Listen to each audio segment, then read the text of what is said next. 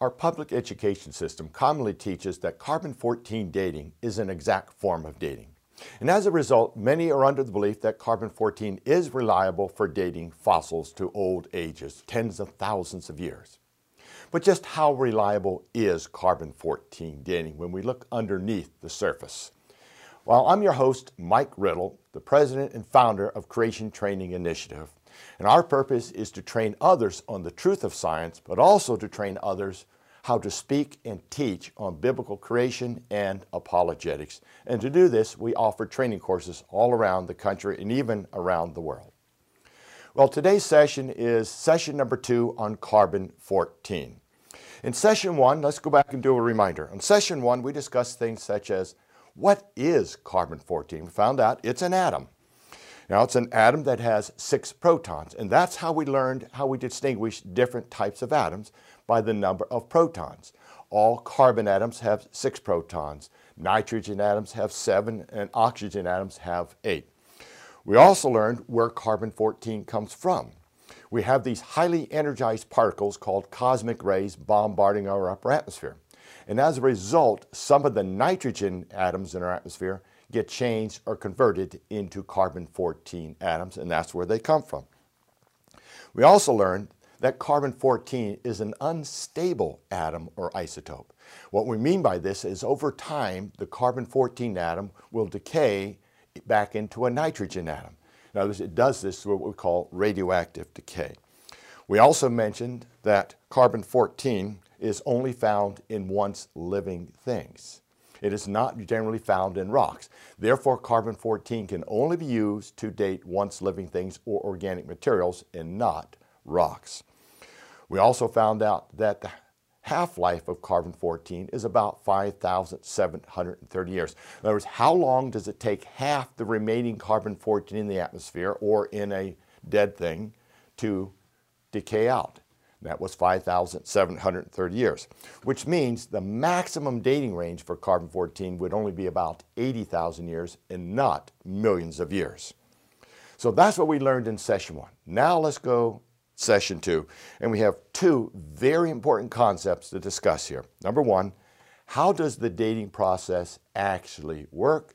And number two, how reliable is it? So those will be our two topics today. Now, to understand carbon-14 dating method, we need to know that there are different types of carbon. There is carbon-12, carbon-13, and carbon-14. Well, what's the difference? Well, they're all, they all have six protons. What is different between them is the number of neutrons in them, which make up the core or nucleus of the atom. In other words, carbon-14 has six protons and eight neutrons.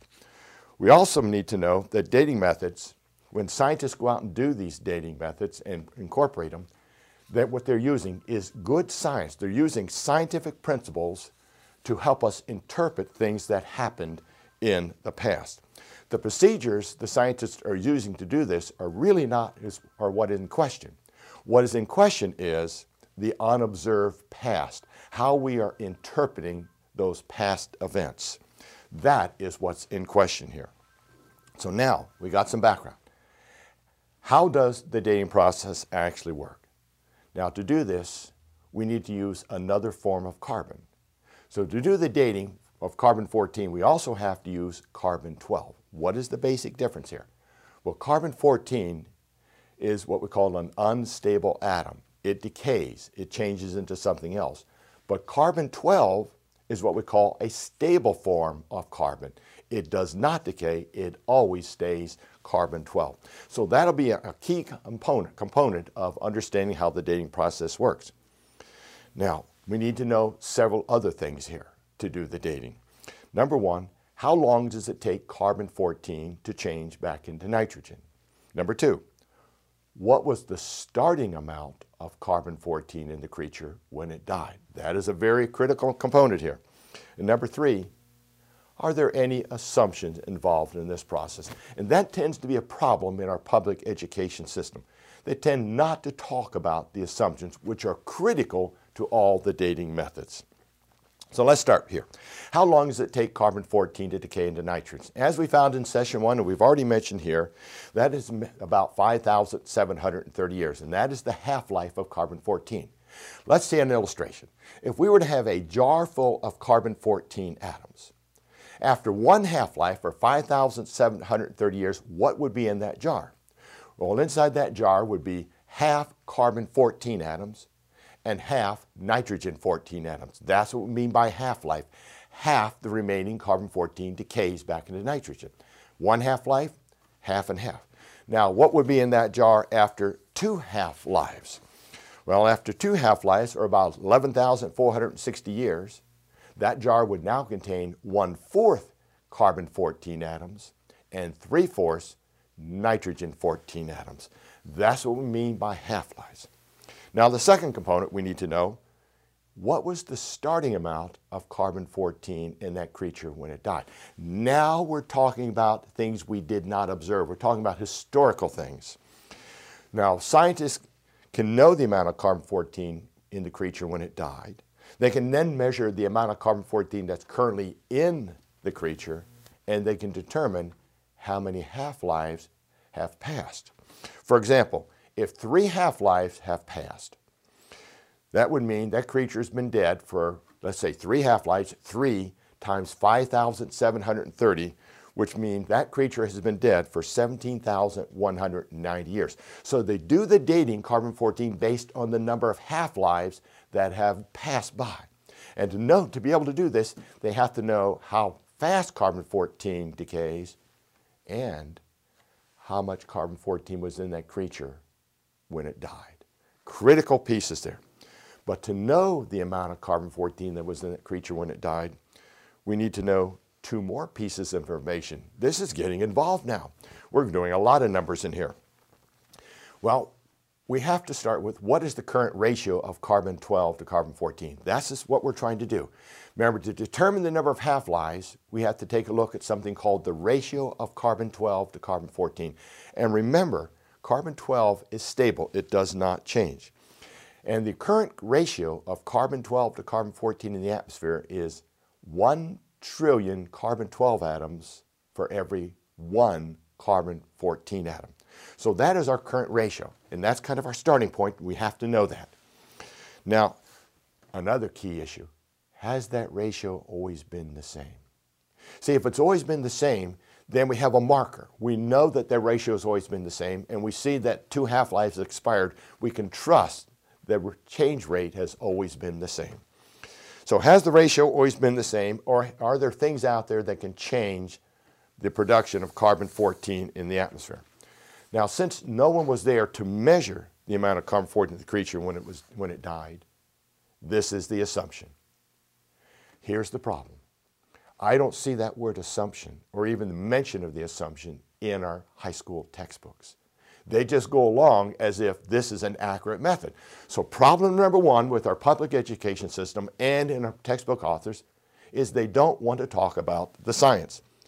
Now, if the assumption is true, if that assumption is true, then carbon-14 can be a valid dating method for maybe up to about 80,000 years. But if that assumption is false, then the method will give incorrect ages. Are you starting to see why they don't want to talk about the assumptions? Because if it's false, that will cause a major problem for evolutionism. Well, let's see how this works. To see how this works now, let's go back to carbon-12. We understand carbon-14 is unstable it decays over time into, carbon, into nitrogen-14. But carbon-12, we showed, is a stable form of carbon. It does not change. Therefore, when a creature dies, now this is important, when a creature dies, the carbon-14 that was in the creature continues to decay out. But the carbon-12 that's in the creature does not change. What this means is, once a creature dies, the carbon-14 in the creature gets less and less and less. But the carbon-12 remains the same. That means this ratio between carbon-12 and carbon-14 will change. Let's take, to help us understand this, let's look at a table. Let's look at a table comparing the changes in carbon-12 to carbon-14 to see how the dating actually works. So in this table, we've got five columns. Column number one, we have the amount of carbon-14 we find in a fossil. Column 2 is the carbon-12 we will find in the fossil. Column 3 will be the ratio of carbon-14 and carbon-12. Column 4 is the number of half-lives that have expired based on this ratio. And carbon five, column 5 will be the number of years this creature has been dead. So let's say, for example, we're just doing an illustration. We find a creature that just died.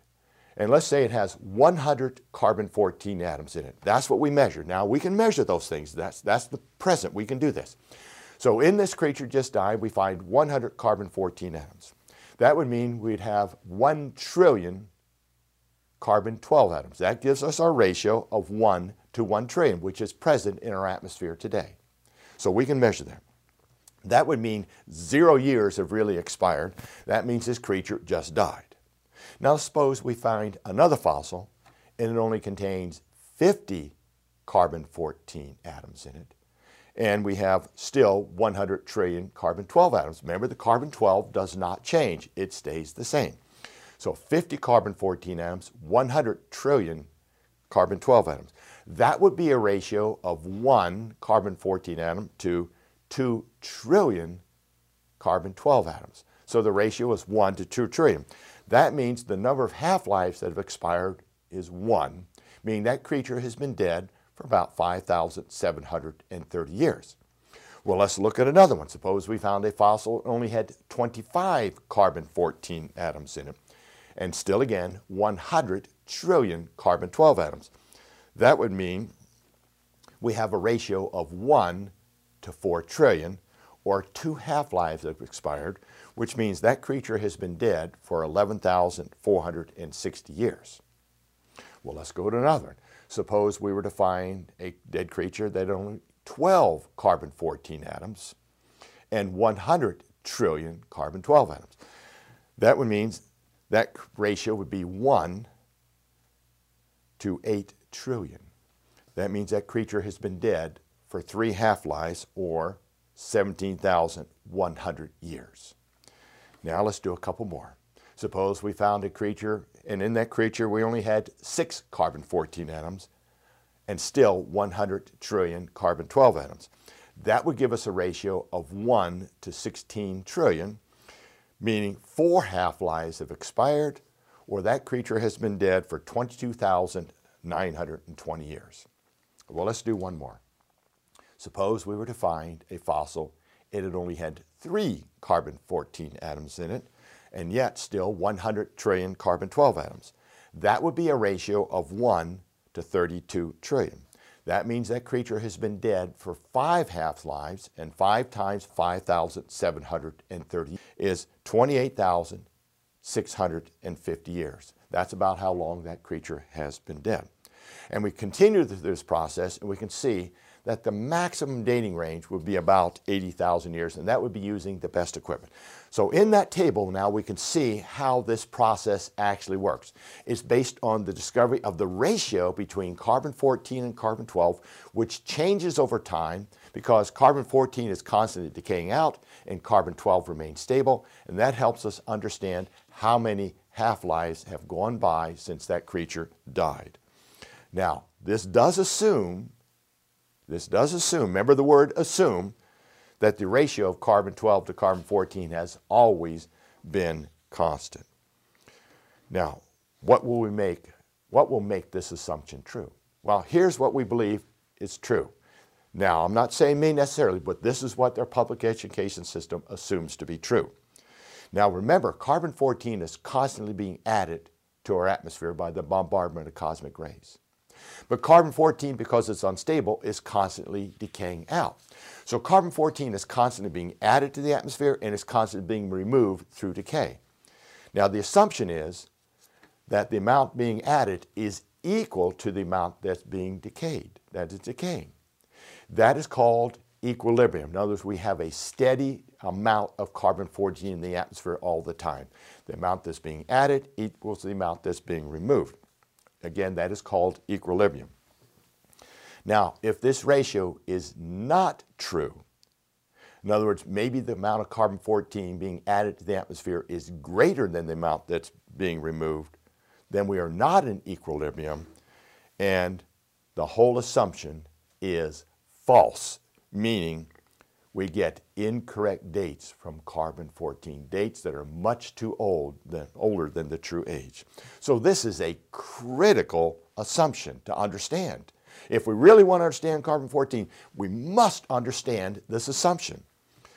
Well, Dr. Willard Libby, the founder of the carbon 14 dating method, assumed this assumption was true. He assumed we were in equilibrium. Why did he do that? Well, it was based on his belief in evolutionism, which incorporates the idea that the earth is billions of years old. Now, in Dr. Libby's own work, his own research, he noted, now get this, he noted the assumption was false. And since then, we have proven the assumption is false. In other words, Dr. Libby chose to ignore observable and repeatable science because of his belief in evolutionism. Folks, that is what evolution has done to science. It has hindered scientific progress and our understanding of true science.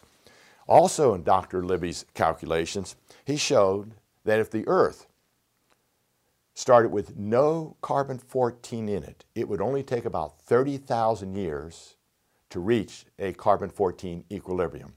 If we started with no carbon 14, about, after about 30,000 years, we would have a steady state amount of carbon 14. In other words, the amount of carbon 14 being produced in the atmosphere would equal the amount that's being removed. Now, what does this mean? Well, we have found that again, this is not true.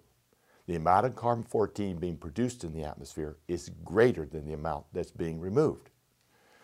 What this means this if it only takes 30,000 years to reach equilibrium, and we are not in equilibrium, then the age of the earth must be less than 30,000 years.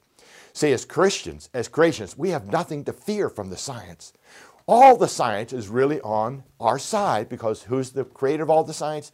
It is God Himself, folks. True science will always agree with God's Word.